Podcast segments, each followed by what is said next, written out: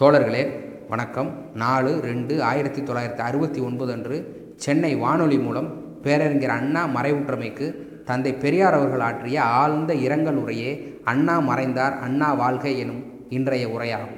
அண்ணா மறைந்தார் அண்ணா வாழ்க அண்ணா முடிவெய்து விட்டார் அண்ணா வாழ்க அதாவது அண்ணா தொண்டு வாழ்க தோழர்களே நோய் வருவதும் முடிவெய்துவதும் மனித ஜீவனுக்கு இயற்கையாகும்.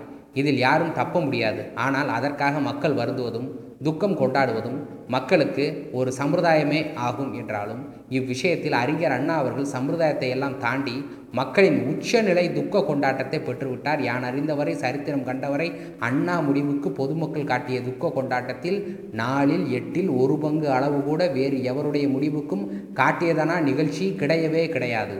இந்த அளவுக்கு அண்ணா தமிழ் மக்கள் உள்ளத்தில் இடம்பெற்று விட்டார். இது அண்ணாவின் இரண்டாண்டு ஆட்சியில் தமிழர்களுக்கு ஏற்பட்ட உணர்ச்சி என்பதோடு இவ்விஷயத்தில் மனித வாழ்வில் வேறு யாருக்கும் கிடைக்க முடியாத பெருமையை அண்ணா அடைந்து விட்டார். எனவே அண்ணாவின் நற்குண நற்செய்கை பெருமைக்கு இதற்கு மேல் எடுத்துக்காட்ட முடியாது.